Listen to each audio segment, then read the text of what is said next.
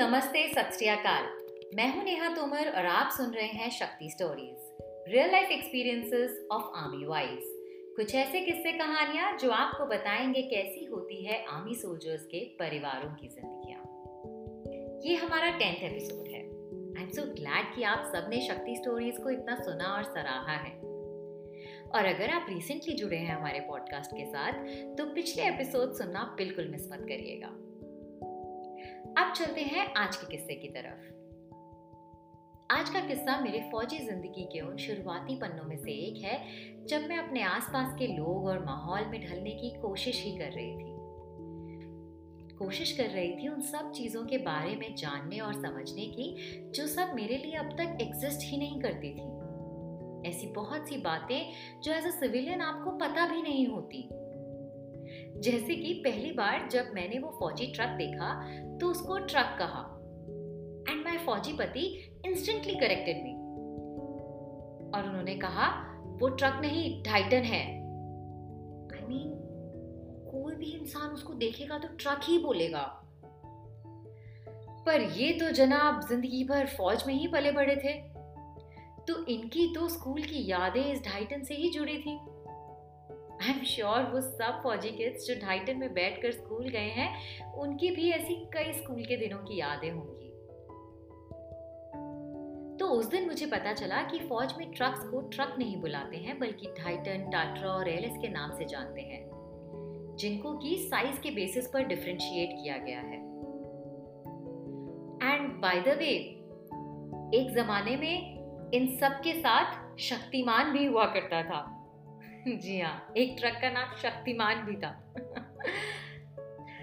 खैर, इसके अलावा यूनिफॉर्म्स आपको क्या लगता है, कितनी तरह की यूनिफॉर्म्स होती हैं एक आर्मी ऑफिसर के पास? ये तो खैर, मैं शायद आज भी सही ना बता पाऊँ। पर हाँ अब मैं फौजी यूनिफॉर्म्स के बारे में काफ़ी कुछ समझती हूँ। कॉम्बैट यूनिफॉर्म्स वो कैमो प्रिंट वाली सबसे कॉमनली नोन यूनिफॉर्म है।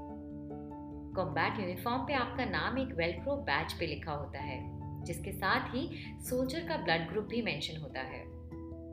ये यूनिफॉर्म जनरली फ़ील्ड पोस्टिंग्स और एक्टिव लोकेशंस पर पहननी होती है, जहाँ आप कभी भी एक कॉम्बैट ऑपरेशन के लिए रेडी होने चाहिए। उसके अलावा फौजी की फॉर्मल पार्टीज़ अटेंड करने के लिए स्पेशल यूनिफॉर्म रहती हैं पीटी के लिए अलग ऑफ़िस जाने के लिए अलग और ना जाने कितनी और। फौज में यूनिफॉर्म्स को लेकर काफ़ी स्ट्रिक्ट रूल्स हैं। ड्रेस रेगुलेशंस आपको बहुत स्ट्रिक्टली फॉलो करने होते हैं, चाहे ऑफिसर हो या लेडीज़ सभी के लिए, हर एक ओकेजन के लिए ड्रेस कोड पहले से ही डिसाइडेड होता है। आर्मी सोल्जर्स के यूनिफॉर्म पे it's generally all professional achievements that are engraved in the form of different ribbons badges and medals एक तरह से उनकी यूनिफॉर्म ही उनका रिज्यूमे होता है। वो ट्रेडमार्क है कट उसके अलावा भी बहुत सारी चीज़ें होती हैं फौज में जो कि मैंडेटरी हैं। या फिर अलाउड भी नहीं है फॉर सर्विंग ऑफिशियल्स जैसे कि आर्मी सोल्जर्स को किसी भी तरह के टैटूज अलाउड नहीं है।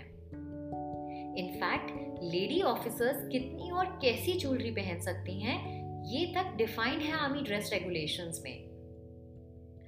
जी हाँ as a lady army officer आपको, आपकी नाक की लॉन्ग का साइज़ भी एज पर आर्मी ड्रेस रेगुलेशंस ही चूज़ करना होगा।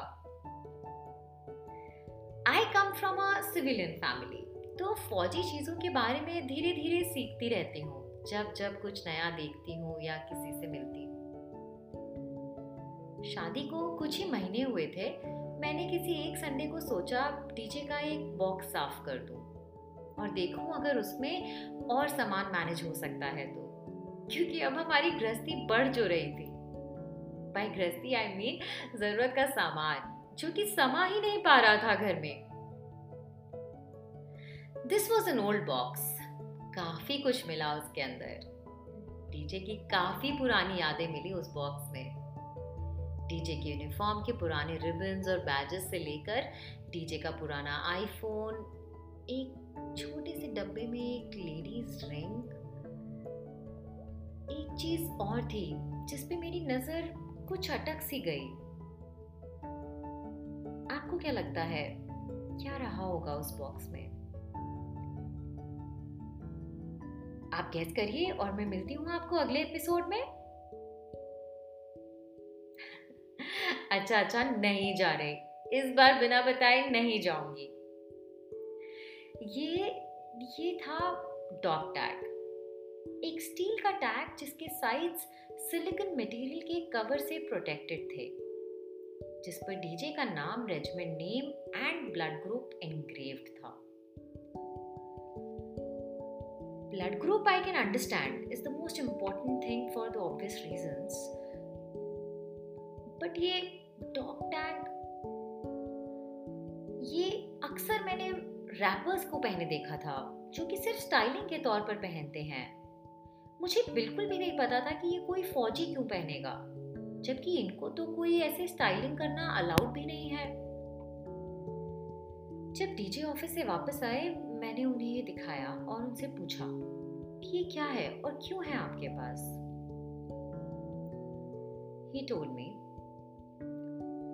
किसी भी वॉर सिचुएशन में अगर किसी सोल्जर की डेथ हो जाती है और उस वक्त आप किसी कारणवश अपने साथ उनको नहीं लेकर चल सकते तो ये डॉग टैग आप निशानी के तौर पर निकाल कर लेकर जाते हैं। इस बात का रिकॉर्ड रखने के लिए कि आपके कौन कौन साथी उस दिन शहीद हुए। इसी तरह आप दुश्मन के डॉग टैग्स भी लेकर जाते हैं एज अ प्रूफ कि आपने कितने लोगों को मार गिराया। इनफैक्ट इसी वजह से कॉम्बैट यूनिफॉर्म्स पर नाम वेलक्रू टेप पर लिखा जाता है, ताकि वो इजीली रिमूव कर लिया जाए। पहली अमेरिकन सिविल वॉर के बाद लोगों को रियलाइज़ हुआ कि वो लड़ाई में शहीद हुए लोगों को आइडेंटिफाई ही नहीं कर पा रहे हैं, जिसकी वजह से कई कब्र बिना नाम के भी रह गई। ग्रेजुअली एक ऐसे आइडेंटिफिकेशन बैच की रिक्वायरमेंट रियलाइज़ की गई, जो कि कठोर से कठोर लड़ाई के कंडीशंस झेल पाए। और जिसे जंग भी ना लगे। पहले कई तरह के मार्क्स के थ्रू कोशिश की गई बट फिर ये स्टेनलेस स्टील के टैग शुरू किए गए just before World War one Basically, it like it's the identity of the dead in the battlefield जी जंग के मैदान में ये एक मरे हुए सोल्जर की पहचान के लिए था।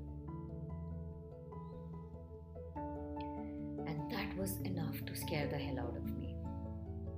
To even imagine that it is of use someday, that thought made me just shut my mind off and sleep. बस अब मैं ना इसके बारे में और जानना चाहती थी और ना सुनना और ना ही देखना पर उसके बाद से वो डॉग टैग डीजे के ट्रंक से निकलकर मेरे ड्रेसिंग टेबल में मेरे बाकी श्रृंगार के सामान के साथ डब्बे में रख दिया गया। Because I feel that's where it belonged आपको क्या लगता है?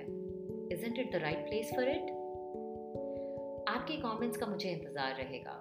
मेरे ट्विटर इंस्टाग्राम यूट्यूब हैंडल का नाम है D J Neha two zero one seven D J A Y N E H A two zero one seven और अगर आपको ये पॉडकास्ट अच्छा लगे तो don't forget to like share and subscribe Thank you so much for tuning into Shakti Stories.